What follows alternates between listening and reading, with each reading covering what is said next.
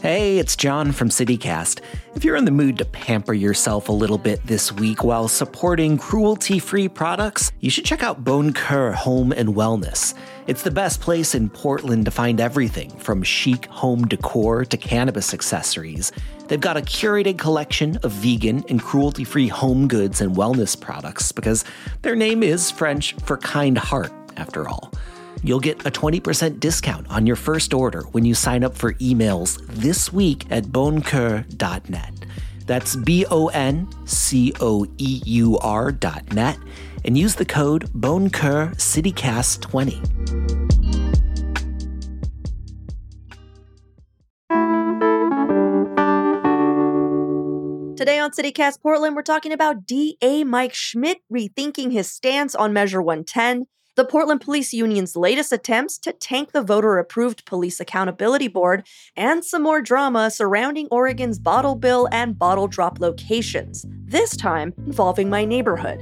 Joining me on this week's Friday News Roundup are CityCast Director of Digital Strategy, Bryan Vance, and our very own producer, Giulia Fiaoni. It's Friday, March 1st. I'm Claudia Meza, and this is what Portland's talking about.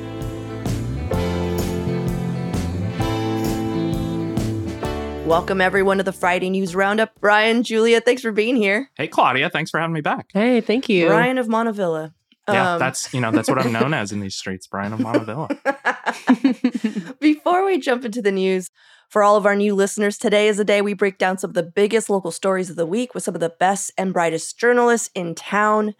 But before we jump into the news, I like to take a little detour and ask our guests an opening question so people listening at home can get a sense for who's in the room. So, Bryan, yesterday, Giulia and I had the pleasure of hosting a fellow colleague visiting us from Chicago, one of our marketing ops, Mariah McBride, and she came over with the sole purpose of grabbing some video, but in true Portland form, of course, it's been pouring Right. the entire time. Mm-hmm. So last night we were like, well, let's take her to Huber's Cafe. She could at the very least have like a Spanish coffee and like that's a cool video, right? So Yeah, yeah, seeing them make that for you, that'd be a fantastic video. Also, Giulia had never gone. Yeah, it was my first time. Bryan, have you been to Huber's? I don't drink coffee, so no. For yeah. CityCast. So. They also do decaf. Just throwing that out there. Coffee so, just tastes like burnt rubber. It's it's gross. Ooh. Like it's so bad. It's so so bad. Bryan. I know, and I live in like one of the coffee capitals of the world. God, yeah. we came out swinging with controversy today. We haven't even gotten to the headlines, and Bryan's already going to blow up our fucking. Well, there inbox. you go. You have your episode title. Bryan and Montavilla says coffee sucks. Bryan and Montavilla would say coffee sucks. So anyhow, all of that um, made me wonder: what is a place that you have to take your friends to when they visit town or else you feel like they didn't you know like you didn't do portland justice. Immediately the coffin club. Oh, i just yeah. had this experience recently with a friend who visited from la and i think i just get a sick kick out of their reaction as soon as they walk in where they're like what is this place? I've never seen anything mm. like this. And i'm like that's exactly why you're here.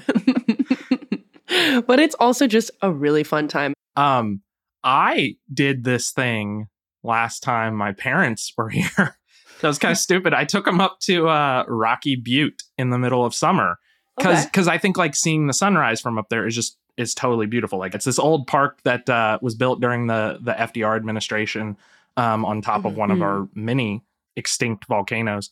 It is like mosquito heaven in the summer, oh, no. which makes no sense. There's no water there, um, oh.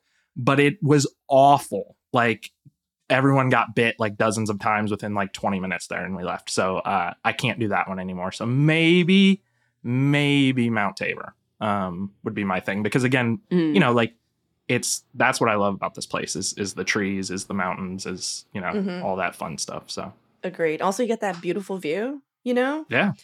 Well, if anyone listening has a suggestion for opening questions, feel free to send it over to portland at citycast.fm. All right, on to the news of the week. Bryan, what story caught your eye this week? Well, uh, everyone's been talking about this for a while, but the people are fed up with Measure 110. Uh, politicians in mm-hmm. particular mm-hmm. are fed up with Measure 110.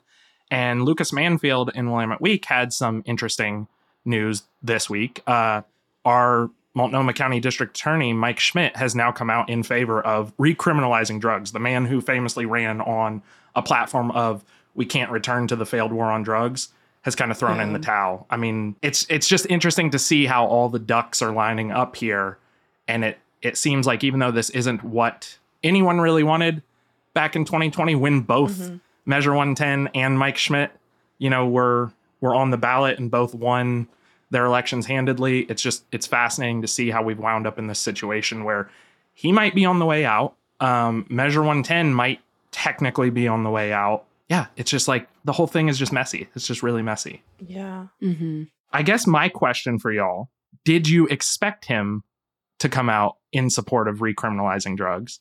And do you think it'll actually help him? Because it seems to be a strategic move on his part. You know, oh, like reading for sure, reading the tea yeah. leaves, seeing that like this is a losing battle, mm-hmm. so coming out in favor of it. But do you think it's enough to actually help him keep his job? That's a good question. And I think you're absolutely right. Like I, I looked into it and as of the end of February, he had like two hundred thousand dollars less in um, campaign funding than his opponent Nathan Vasquez, his employee. So, and his employee, yeah. important note. And in that context, I am not surprised. But if you would have asked me a few months ago, I would be very surprised. Well, so, what's interesting is literally days before he came out in favor of this, he got his biggest contribution to his reelection campaign yet from the drug policy reform group mm-hmm. that was behind oh, yeah. Measure 110. So. Yeah. Yeah. I wonder how they're feeling about that 30K. Yeah. uh, well, you know, I totally respect when people change their minds. And I 100%. think that's actually a good thing. Maybe rethinking like your perspective, assessing new information, all that. I feel like we should encourage more of that rather than like, you know, dinging people for that in public offices. But I mm-hmm. do wonder, as we've been discussing, how much of this change of heart has been motivated by the upcoming election. And because if this is how he feels in his heart of hearts, cool. Like, but I right. like more words, please. Like, what is his rationale? Because if he's just appeasing, you know, harsher penalties because he's, as you said, reading the tea leaves, I worry about that. Because once you start losing your own personal moral compass, like whether it's right or yeah. wrong in other people's point of views, that usually leads to shaky leadership.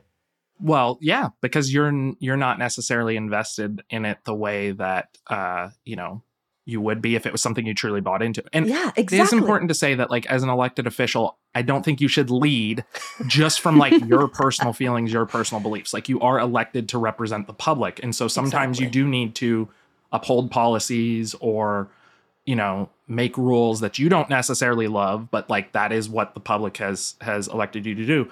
I do think that this whole conversation about recriminalizing drugs has missed a, a massive step here which is that like when we passed Measure 110, what we did was we decriminalized possession of hard narcotics. So things like fentanyl, heroin, meth, with the idea that law enforcement and the entire state would push people towards treatment instead of punishment. Right. And mm-hmm. now, as we're still trying to to figure out how to make this work, we're we're basically flipping the switch back and saying, okay, let's go back to punishing. But Mike Schmidt was actually a few months ago promoting this alternative approach to dealing with 110, which would close the loophole that is allowing people to consume those hard drugs in public. So we never mm. really had a law against consuming hard drugs in public because oh, yeah. it was illegal to possess them. So the idea was, well, you possess them, so if you're consuming them, we just get you on possession. It's frustrating to see that like it doesn't seem like anyone's really considering that option, like closing mm. that loophole, um, before just kind of reversing three or four years worth of work and, and going back to where we were a few years ago. Yeah. Yeah. I feel like I have a different perspective on this because I I moved here from Toronto where they have uh, safe drug use sites. Yeah. And my first question when people have been starting to shift the conversation towards let's penalize public use versus just focusing on penalizing possession was okay, now, where are these people going to go? Using drugs in public, in many cases, many of these people just don't have homes. So, this situation turns into more of a conversation about, again, further criminalizing poverty yeah. rather than talking about drug use itself. So, I was curious about this because I was almost in like disbelief that in Oregon, there isn't options for safe use sites just yet. you would think so, so I got, right? you would think so, right? I was like, is this actually true? So I got on the phone with someone who actually works at uh, what is basically like one step down from a safe use site here. It's a harm reduction site that provides like a needle drop, Mm. an exchange, and other resources, Narcan training, uh, but you're not allowed to use the drugs on site. And I was talking to her, and immediately when I was asking these questions about like what's going on, how are you feeling about 110, and she got pretty emotional about it and talking about how she's started to cry over this situation and how frustrating it is to see things rapidly reverse because in the position that she's in she's having people show up who don't have homes um, trying to take care of themselves using these proper resources and then saying hey go three blocks down the street near the freeway so you can use and then i'll run out to reverse the effects of your overdose when someone comes running in worried about you dying three blocks away from our site which is like a part of this that i think um, is hard to talk about because there just isn't the infrastructure there to support these types of shifts No. and reversing this policy in this way. And um, it's something that we should continue to keep an eye on. Like, it's not like obviously it's frustrating to see people using drugs outside, but we're really talking about housing here. Like, this is what the issue is. Yeah, and mental health and and healthcare in general. And and I go back to this conversation that y'all actually had with the CEO of uh, Central City Concerns, where he was talking about like the real issue here isn't that like drug use is new or drug use has gotten worse. It's that it's visible now, and for so many years it was happening in the dark. And so like that was the issue with the like, well, let's criminalize public use of it. Is like it kind of still pushes us back in that direction the real thing here is like lawmakers, uh, state leaders still didn't hold up their end of the bargain with Measure 110. We still have some of the worst access to drug treatment Yeah. facilities, mental health care, health care of any state in the country. And like, Mm-hmm. no shade on the deep south, but like when you're down there with Mississippi and Alabama in rankings, like that's not a good place to be. Mhm. Yeah. I mean, all shade to the South. So personally, I'd love to get, uh, you know, Schmidt back on the show and just ask him how he's doing, you know, and just Yeah. for the record, I'm all for making public drug use a crime again. I never would. Yeah, I mean, I honestly didn't. change. Yeah, I didn't Mm. read the fine print. I'm. I'll be the one to admit. I'm like, I didn't read the fine print on what I w- voted on. like, I feel like a lot of us were like Pikachu face shocked when we learned that's what that meant. Like, we're just like, Mhm. arrest him, and we're like, measure one ten. We're like, are you serious though? I thought it was just possession. I didn't understand the loophole. And I'd also like to remind everyone listening that over 70% of us voted for this dude Yeah. meaning his moral compass was our moral compass. So, in a way, Mhm. I'm also asking, how are we all doing right now? I feel like we're all doing a lot of reacting, and though I agree, like something needs to happen, a lot of terrible decisions can also be made when you're just reacting, you know? So, sorry, I took us down this philosophical road. Um, I had a Spanish coffee last night. Um, But it's a it's a good point, Claudia. Is like he he was elected because I think a lot of people in Multnomah County agreed with what he was saying and Mhm. and believed in what he was saying, and we're all kind of dealing with things that haven't gone the way we wanted to. So how you know how Mike's dealing with this could be a barometer on kind of the internal feelings that we're all dealing with right now. I know. Even though he is our sacrificial lamb, like we're just like, God damn Yeah. it, Mike! God! Yeah. He's blew been for a while. He's just like, I'm working with what everyone gave me. Yeah. He's just one piece of of the bigger puzzle, you know. I know. We're Well, like, that's "God." true too. And and even when he was on the show back in August, he was talking about how there was a huge lack of defense attorneys Right. and state hospital resources for rehabilitation. So, I mean, what's different now? Nothing's changed. we haven't addressed that. Well, so that's the thing about this recriminalization effort. The Oregonian has done some reporting on some internal analysis that the state has done about like what this would cost and, you know, how many convictions it would result in. They're estimating at least 2200 additional drug related convictions a year as a result of recriminalizing drugs. We still don't have enough public defenders for the current people getting arrested and Yeah. charged. So until they address that, like we're just kicking the can down the road, which has always been the problem with the war on drugs is like we just kick the Yeah. can down the road for a later administration, a later generation to deal with, and the problems just compound and we wind up with, you know, what Portland's been like for the past few years. Yeah. Mm-hmm. Super depressing. Thank you so much, Bryan. That was a bummer story to start us off with. I apologize. Yeah, I really loved it though. no, but I mean, it's what we're dealing with. I, I know a lot of us keep, you know, just hoping that these little incremental changes help us with anything. But if you talk them through, you're just like, how is this changing anything? You know? Yeah. So, uh, yeah, DA Mike Schmidt, hit us up. Come on, we want to talk to you. Yeah. also, I want to talk to Vasquez because I'm like, like Sepro, like explain to me how what you're proposing is going to make anything different. Are you going to Yeah. magically create more police officers and and public defenders? Like, I want to understand, you know, how th- all of this is going to work. Yeah. All right, let's take a quick break here, and when we come back, more headlines of the week.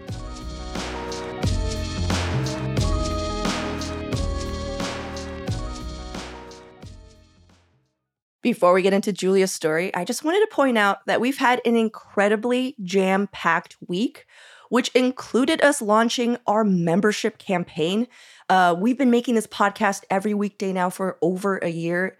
You guys, did I like did the math? This is our 289th show. Oh my That's impressive. That's crazy. So I was curious, like, do you guys have a favorite show you listen to or worked on? I don't work on the show, but as a listener, it's it's one of the earlier episodes y'all did with the bridge lift operator. It Oh, selfishly, yeah. this is a question I have had for years. Yeah. is what do they do when they have to go to the bathroom? And CityCast Portland finally answered this question for me. And so I love that episode. Y'all recently reran it. I re-listened to it again. Mm. It's just a, a fantastic example of the kinds of like fun, quirky stories that y'all tell on this show. And selfishly, you answered a question that has weirdly been burning in the back of my brain for like eight years. So Mm. thank you. Oh, yeah. Of course, Bryan of Montavilla. what about you, Giulia? That's really sweet, Bryan. Thank you. Um, thinking back, this is quite a few months ago, but one of my favorite episodes to work on was when we had Mary Peveto from Neighbors for Clean Air on. And I think just to give some context, we talked a lot about how Portland's air isn't clean and there's a lot of diesel pollution for a number of reasons. It kind of just gets trapped here, but I think it just blew my mind to have that conversation in a Mhm. city where there's so many trees everywhere and it's um, very much branded as a place to go and escape pollution and to get out and enjoy fresh air. And completely switched my perspective on the air that we are breathing and kind of like activated me personally to really care about those things. And I remember, Claudia, too, you being so surprised because some of the worst of it was in St. Johns. Uh, that did blow my mind. Mhm. Did not know that. And it really was a bummer to find out that I'm in the epicenter of it. Sorry to bring it up Um, again. yeah. Well, you know, just yesterday, Commissioner Carmen Rubio came on the show to explain what the hell is going on with the Portland Clean Energy Fund that everyone has been like, it's a slush fund, or like, you know, or like, wow, you know, she's a maverick. And it's like, she was just like able to pull apart, like, hey, man, this is what it is. This is how little I have to do with it. This is how much I have to do. And it was great. Like, Mhm. I still have some questions, to be honest, but like, which I know that she'll be following up on, like, because what we're providing is an ongoing conversation. Like, when you write in, Right. like, no joke, Bryan wrote in and was like, hey, what's going on with these bridge operators? And we're just like, uh, let's find out. Yeah. Yeah. Like, we listen, we look into it, we Mhm. bring in the reporters who are working on those stories, and we try our hardest to see it from all sides. Also, not to brag, but reporters and politicians tell us that they love coming on this show because they just get to be themselves, let their hair down, you know, talk their Yeah. shit. Yeah. And that means that journalists lean in a little more into the stories that they're reporting on. Our city leaders can speak more candidly about the issues they're working on. We we get all this extra bit of info that just doesn't make it to most media platforms. So like I don't think anyone's really doing what we're doing. hmm So, if you'd like to see us continue this work, especially now that we're approaching a very hectic election season and complete government overhaul, uh, Oh. It's gonna be chaos. yes. Consider becoming a founding member. Head over to portland.citycast.fm, and if you join by March 8th, you will get your name on our site forever. Which is crazy, yeah. Plus, I will no joke whisper your name on a hidden track that will then get placed in all of our shows moving forward. I'm not like fucking joking. I will Mhm. do it. I will film myself doing it. I will do like we've already planned like who's recording this? Like it's happening. All right. Well, thanks for letting me talk my piece here. Giulia, what are you looking at this week? So, my story is from Catalina Gaitan from the Oregonian, and they're reporting on how police accountability reform advocates are raising alarm bells about a Portland Police Union backed ballot petition that's going around that would ask voters to weaken the city's planned civilian run police oversight board if placed on the November ballot. So, bigger picture, the change would be uh, essentially stripping the future board's power to discipline officers and shift its focus to helping the police bureau recruit and retain officers. But uh, I want to get into some of the context and the specifics Catalina laid out in their reporting, and I'm going to kind of lay it out in a list. But it's important to note that back in 2020, 80% of Portland voters approved of creating this mm-hmm. new oversight board for things like investigating complaints of officer misconduct and disciplining officers as far as firing them when necessary. Um, but the ballot petition would change a number of things, including so, number one, putting the city's police chief, not the oversight board, in charge of making disciplinary decisions, removing a prohibition on former or current police officers from serving on the board, eliminating a requirement for the board's budget to be equal to at least 5% of the police bureau's annual spending, and removing a requirement that the board has members from diverse backgrounds, including those who have experienced systemic racism, mental illness, and addiction, and instead focus on including people of various professional backgrounds who live and have a job in Portland. So, this whole petition, according to the president of the Portland Police Association Union, said that the union drafted the ballot petition based on results of a union funded poll. Note that union funded poll. Yeah, yeah that poll. Oh, um, who uh, who's who's who's in that union again? Uh, police officers, most of whom don't oh, live okay, in Portland. Okay, okay, most oh. of whom oh. don't live here. Interesting. But that poll showed only 23% of the 500 respondents wanted to keep the oversight board plan as is.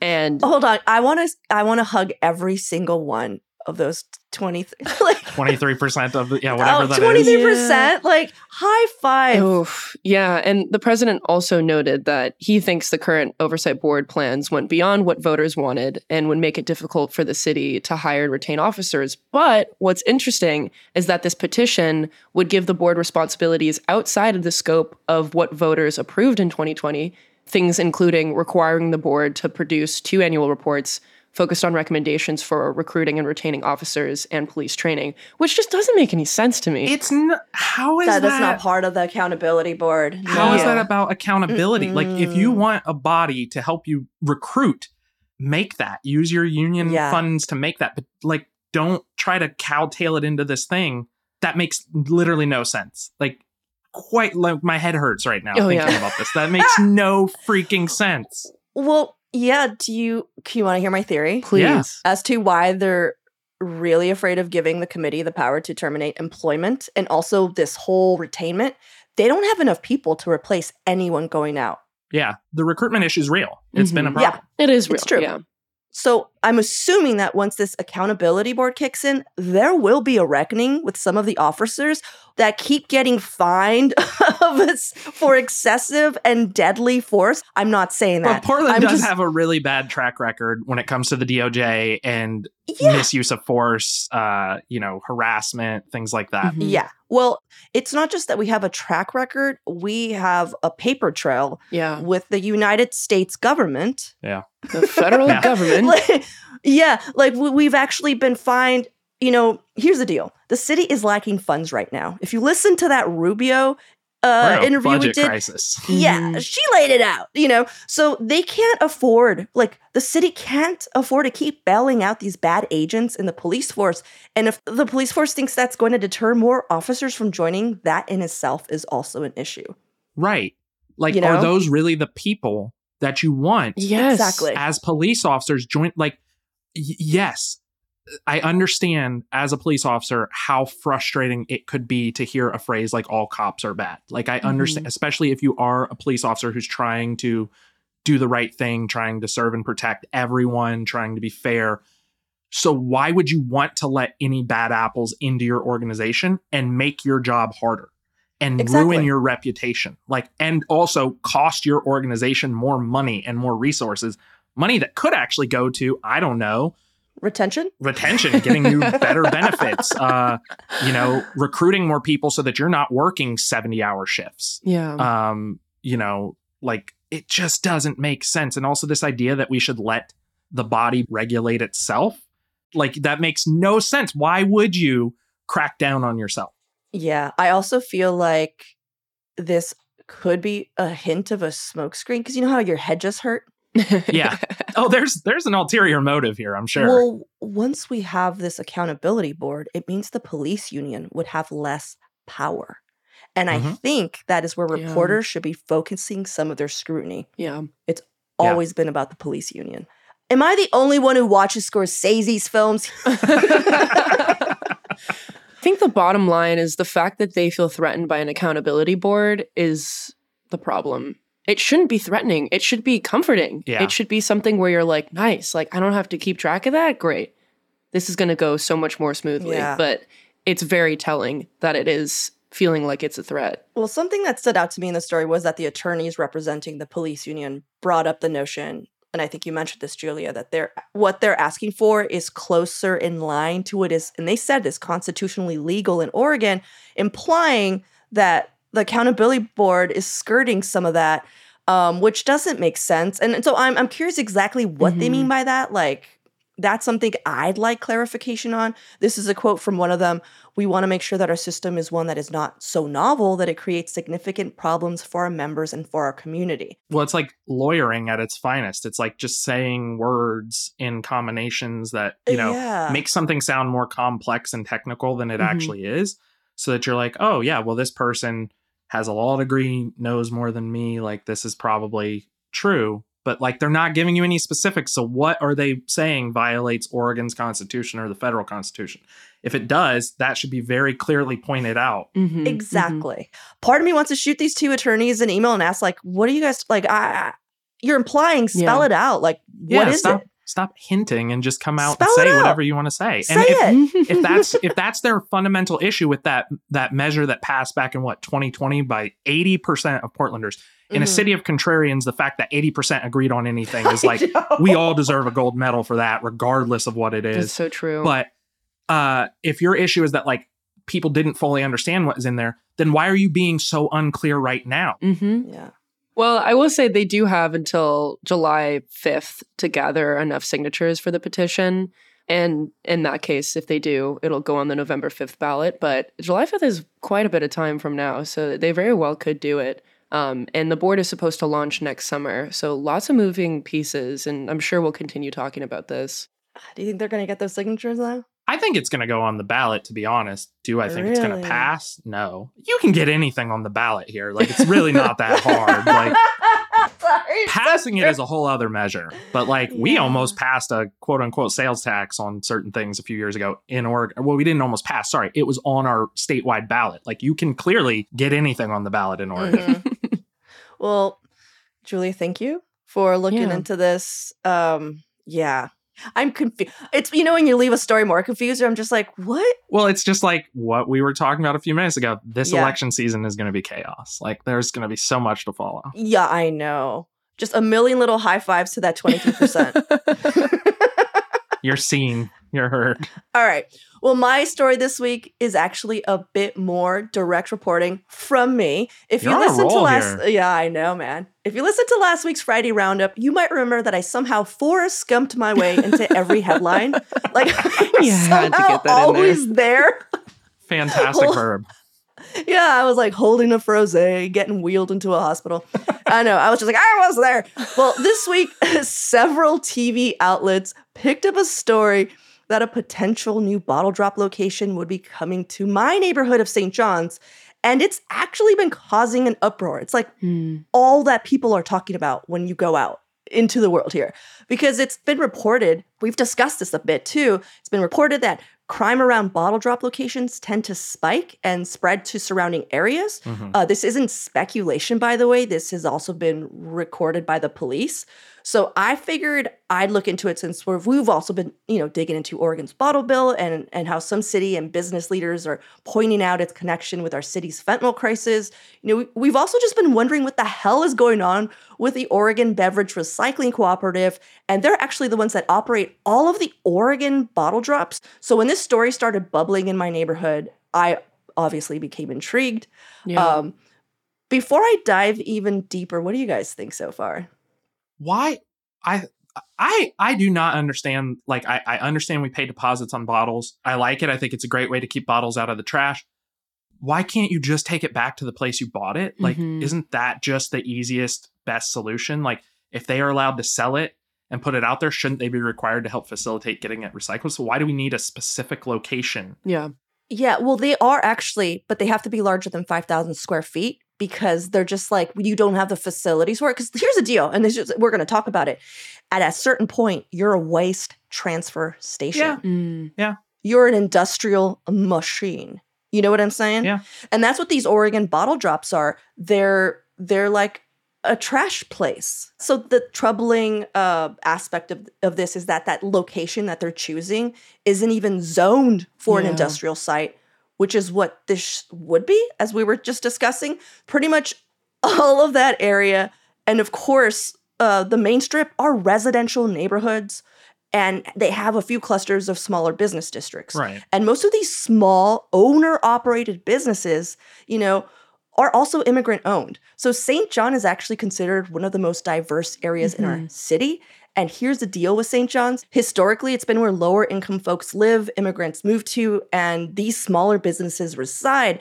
And I mean, like many places in town, it is gentrifying, as you know, Bryan. Yeah. Yeah. When you were sh- shopping out here for a house, Couldn't get in there. but the heart of its identity is still there and that's why people are fiercely proud to be from Yeah. St. Johns and are also kind of protective.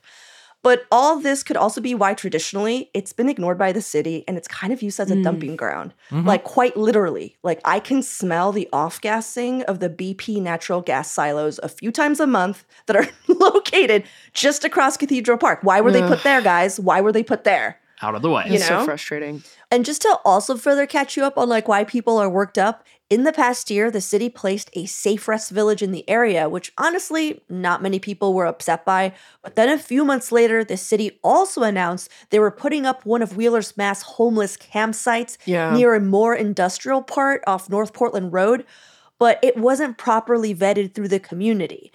And that site is actually stalled from opening because the location is considered to be contaminated. Right. Also, Kotek's 90 day fentanyl state of emergency has chosen the North Portland County Clinic, which is located in the heart of St. Johns, literally one block away from me, as the uh, main location for concentrated fentanyl rehab treatment. That Mm. happens every day, folks. Neither of these two proposed projects have kicked in, but it's clear they're coming. So once this Oregon bottle drop transfer waste station kind of snuck into the neighborhood again without any discussion, understandably, people got really, really, really upset. Oh yeah. And Brian Cook, who owns Lombard House, that's a small neighborhood tavern located right near where that bottle drop facility is supposed to go, he actually had an email writing party this last Tuesday night. There was a whiteboard with all the names of our local representatives, you know, for the area and like $5 beer to keep you motivated. Um, Brian has actually been on the show. I don't know if you guys remember. He like he came on to talk beer. Yeah. So I yeah, I stopped by with my recorder to ask him how he was feeling about all this and just to like get a vibe of the room, you know, because I'm like, how mad are people? like what's going on? And also like just so you know, St. Johns isn't very NIMBY. Let me put it that like it's not very like not in my backyard. It's just not. If Right. anything, it's really like I don't know. Like who are we gonna help? Like what's going on? Yeah, for Portland neighborhoods, it's like very, very low on the NIMBYism. So Yeah. So when people like Brian Cook, who, you know, most people see in our area as like just being like, oh man, what's going on? Like being a chill dude, just being like, no, this, I'm upset about this. I was like, oh, because he's been so vocal online. mhm. So, um, yeah, this is what he had to say. So when I was going to open this place, I knew like St. Johns is St. Johns. You don't buy your way in, you don't sneak your way in, you don't do anything surreptitious to come to St. Johns. You come correct, you do your propers, and you introduce yourself to your neighbors. And they did none of that, as far as I can tell. They purchased the property in December. There was no public notice that I'm aware of. They seem to have done none of the proper preamble, and they haven't seemed to respect us as a community. What about the zoning issues? I, I, you were talking about the zoning, how it wasn't zoned correctly. I understand it's not currently zoned for a waste facility. I also know that they bought it for 1.8 million when it's assessed at 1.4. You and I wouldn't buy a house for $400,000 more just hoping zoning would be changed. So I find that like suspect at best and problematic most likely. I want to go on the record that I taught in juvenile detention and drug and alcohol rehab.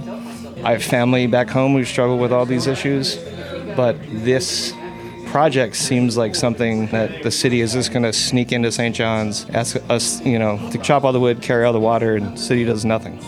What about the other businesses, like, you know, with um, the Safe Rest Village, with the fact that the North Portland County Clinic is going to start being more consistent in their treatment of fentanyl addiction, and they're kind of basically centering it here in St. Johns. What do you think this is going to do for local businesses in the area? Well, for me, I think the Safe Rest Village is an example of what works. We provided human beings with a place to lock, a place to feel safe, and I'm for that. That's a St. Johns value. Um, as far as fentanyl treatment, I mean, my friend Mikey, his pictures up there, he he passed away from fentanyl. Like, I'm not anti homeless people, but um, I'm against forcing my neighbors, especially my immigrant neighbors, who are called slurs on a daily basis, mostly by white men on drugs, to bear the burden. And as a 49 year old white man in Portland, I know a lot of people disagree with me, but I would be I'd be a coward if I didn't say anything. I would be. So I feel like again, this is one of the situations where Portland pats itself on the back, but decency and a modicum of respect and the basic human contract have been abandoned. I feel personally to protect everyone. There are takers and monsters in the world, and the biggest tragedy I see about how we've allowed this to go is that the mentally ill people, the drug addicted people, the homeless people that need our help are also being bombarded by the people that I'm concerned about running my friend down the street out of business. I sit here every day and I watch it. And I have the privilege of being six foot one and 210 pounds and a white dude. I'm not a 15 year old immigrant who's like trying to run his dad's store. And like, we can't just ignore those children. Like, it's crazy. Are you at all worried about your business and how it'll do once that bottling facility goes in? To a degree. I mean, yeah, I'm more concerned about my neighbors who immediately abut it. You know, grocery outlet is where people of not a lot of means shop. And the bottle drop at Delta Park is being attempted to be evicted.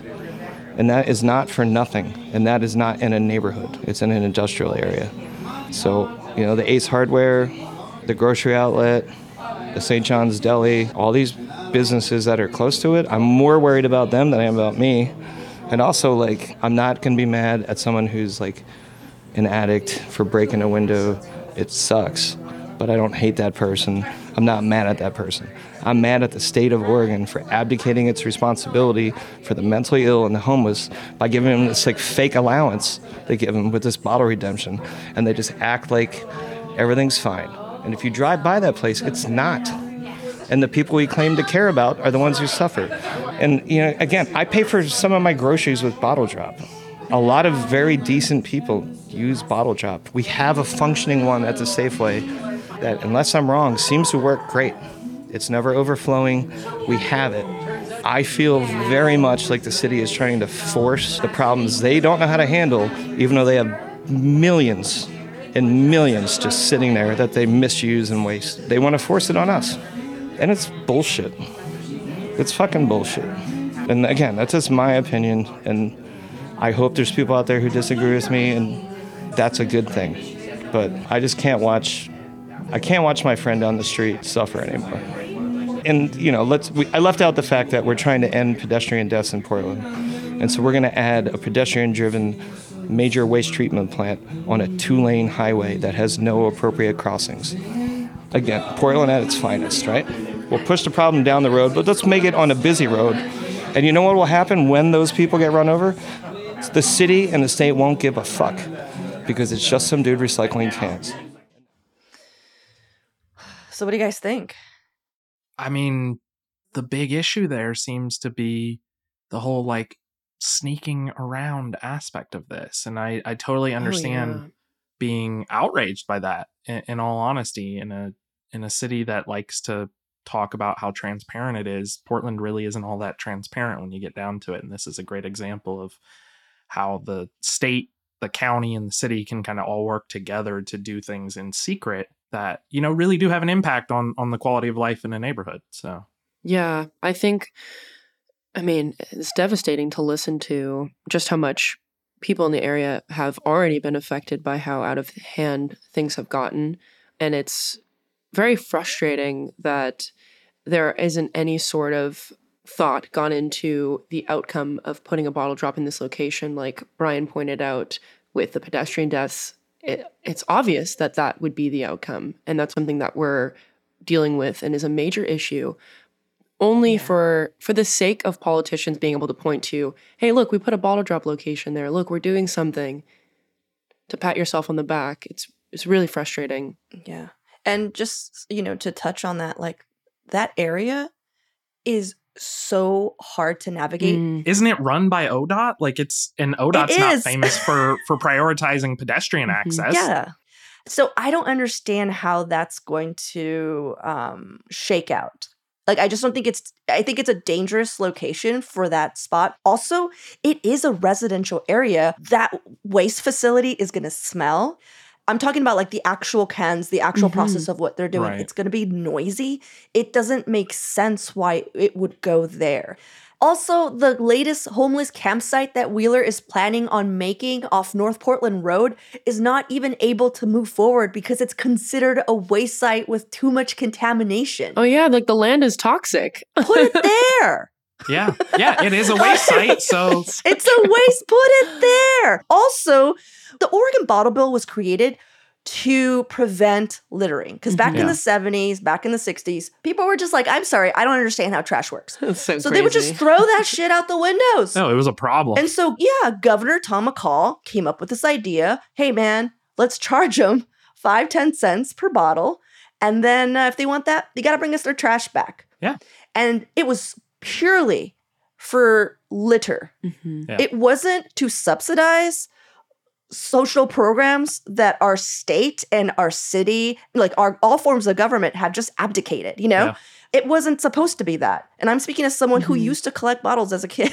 yeah you know, i like did it as a kid so like it's not supposed to be this like safety net. you're also it doesn't make sense to like st johns one of the problems with st johns has always been it's hard to get there yeah it's hard to get to st johns it's hard to get out of st johns so why are Mhm. we putting vital resources that are supposed to serve the center of the city because they want to keep them there. They want Exactly. to move. They want to move all the like what they think is an eyesore out of downtown and into a place that, quite frankly, can't handle the load. We're too small, 100% and we already don't have enough support as it is. Well, I think this speaks to the issues that some of the Multnomah County commissioners had with this, you know, fentanyl emergency that was declared for downtown was this is not a downtown issue. This is not Mhm. a Portland issue. Mhm. This is an Oregon issue. It affects every single part of this state. And so putting all of your attention on a tiny little geographic slice allows you to ignore or even exacerbate problems in other parts of, of our communities. And that's just so unfair to everyone. it's creating an imbalance mm-hmm. yeah, and I just love that Portlanders like to be like, "Man, we're so progressive," and I was like, "Oh, cool, you're still dumping on people of color." Mm-hmm. Right. lower income white folks and and migrants Mhm. tight tight folks tight you know and it's again because like when you go to travel portland that's not where people go they don't come to st johns No. and that is why i i think it's we're that closet I've, I've Mm. talked about it before it's like oh you know you have a mess in your house and you're like ah let's put it in the closet Yeah. and then we'll sort through it later but at least it's our house looks nice it's going to be in the closet Like, you guys, you can't do that. I, and I'm sure that when other neighborhoods heard that, they were like, "Fee you." right, right. I Honestly, understand. I would too. Like, if this went to like any, I would be like, "Oh, just sorry about that, guys." You know, but like, you guys, like, if you actually do care about all the values that you're holding up, this should maybe kind of piss you off a little bit too. Mhm. I think Brian talked about a bunch of different things in there, but it was it was clear to me his his bigger issue seemed to be like the way they're doing this, the fact that they're still not addressing the root causes of the things that make the bottle drop such a public eyesore and, and a contention point. And then the fact that the city, which still pledges Vision Zero, is planning to put something that most of the people who visit it will be walking or biking on a, a highway, basically road, yeah. and and their solution will be to put up a sign that says warning high crash intersection mm-hmm. and not actually do anything to fix it like that seems to be the heart of his issue Yep. like yes it has to go somewhere but it can go somewhere that doesn't just make problems worse you know? Yeah. yeah. you have actual industrial areas in St. Johns that could work for this. But as he also pointed out, there is a functional bottle drop already in the community. Yeah. Yep. It's Safeway. So why do you need another one? Is there actually enough demand? If not, then why are we even doing this? Yeah, they're centralizing everything in St. Johns. Yeah, but also if you're just like feeling a little like, oh, these people, they're so NIMBY, and you don't you don't know about St. Johns, you don't know about the go to Delta Park and see the bottle drop there and see what it's done to that area. So the way that it's been patrolled, the way nobody cares about what's happening there. It was like a dumping ground for a lot of people who need services. And what ended up happening is the owner of that lot is suing Wow. Is suing them to get out because they're tanking all the businesses around, Gotcha. meaning they need a new location because that place is going to have to go. but meanwhile, they haven't addressed any of the root issues. Like there is Exactly. nothing fundamentally wrong with a bottle drop. But if you know that you have issues with crime, if you know that you have issues with the way people are using the funds from it, like let's maybe slow down and, and tackle some of those first before we just kind of kick that can down the road, that thing that Oregon Literally. loves to do, just kick that can Yeah, down the Or road. recycle that can down the road. But here's the other thing ultimately, we don't need bottle drops for recycling. We recycle. yeah. We recycle now. We don't need it anymore. With the but spirit of the bill, we got it. We Yeah. have a recycling program. We don't have to even get charged. Like we could Mhm. just put them cans out and the city grabs it.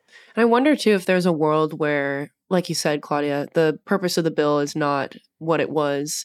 And I feel like we could negotiate something where there still is that 10 cent fee, but it just goes directly into creating proper resources Mhm. for people who would be benefiting from the bottle bill. Social services. I feel like Portlanders could get behind that.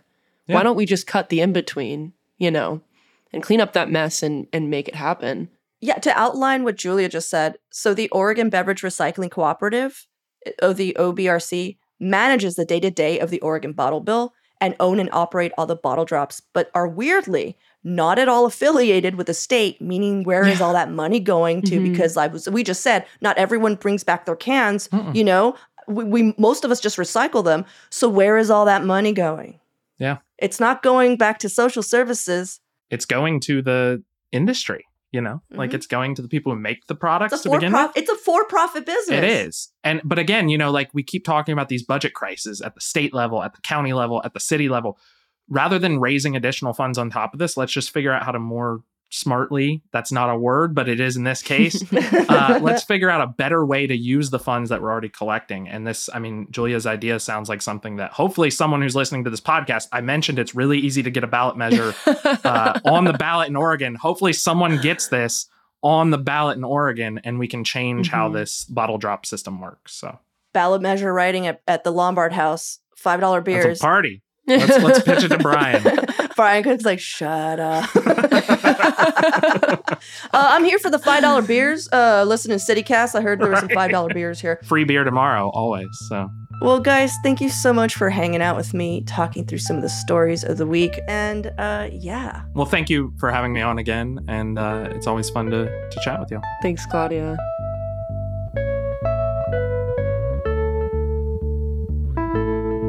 While we were taping our Friday roundup, Willamette Week's Nigel Jaquiss published an article reporting that Governor Tina Kotek is suspending Oregon's bottle bill enforced redemptions at the downtown Safeway on Southwest 10th and a nearby Plaid Pantry, meaning that now under the 90 day fentanyl state of emergency, there will be no can and bottle redemptions for those two stores only. And it's going into effect starting March 2nd through April 1st to be evaluated after a month, meaning, you know, who knows? So the powers that be understand what these drop off locations mean to local businesses and neighborhoods. So, why is an industrial sized Oregon bottle collection and waste service center going into an already struggling and cramped residential corner of St. Johns? Also, not sure if moving the problem around solves anything. Maybe it's time for real solutions. That's all for today here on CityCast Portland. Thanks so much for listening. Our executive producer is John Atariani. Our producers this week were Giulia Fiaoni and Natalie Rivera. Our newsletter editor is Rachel Monahan, and our host is me, Claudia Meza. Original music by Jenny Conley and Stephen Drizos. Additional music by Epidemic Sound and All the Kimonos. We'll be back Monday morning with more from around the city. Until then, see you at Slim's.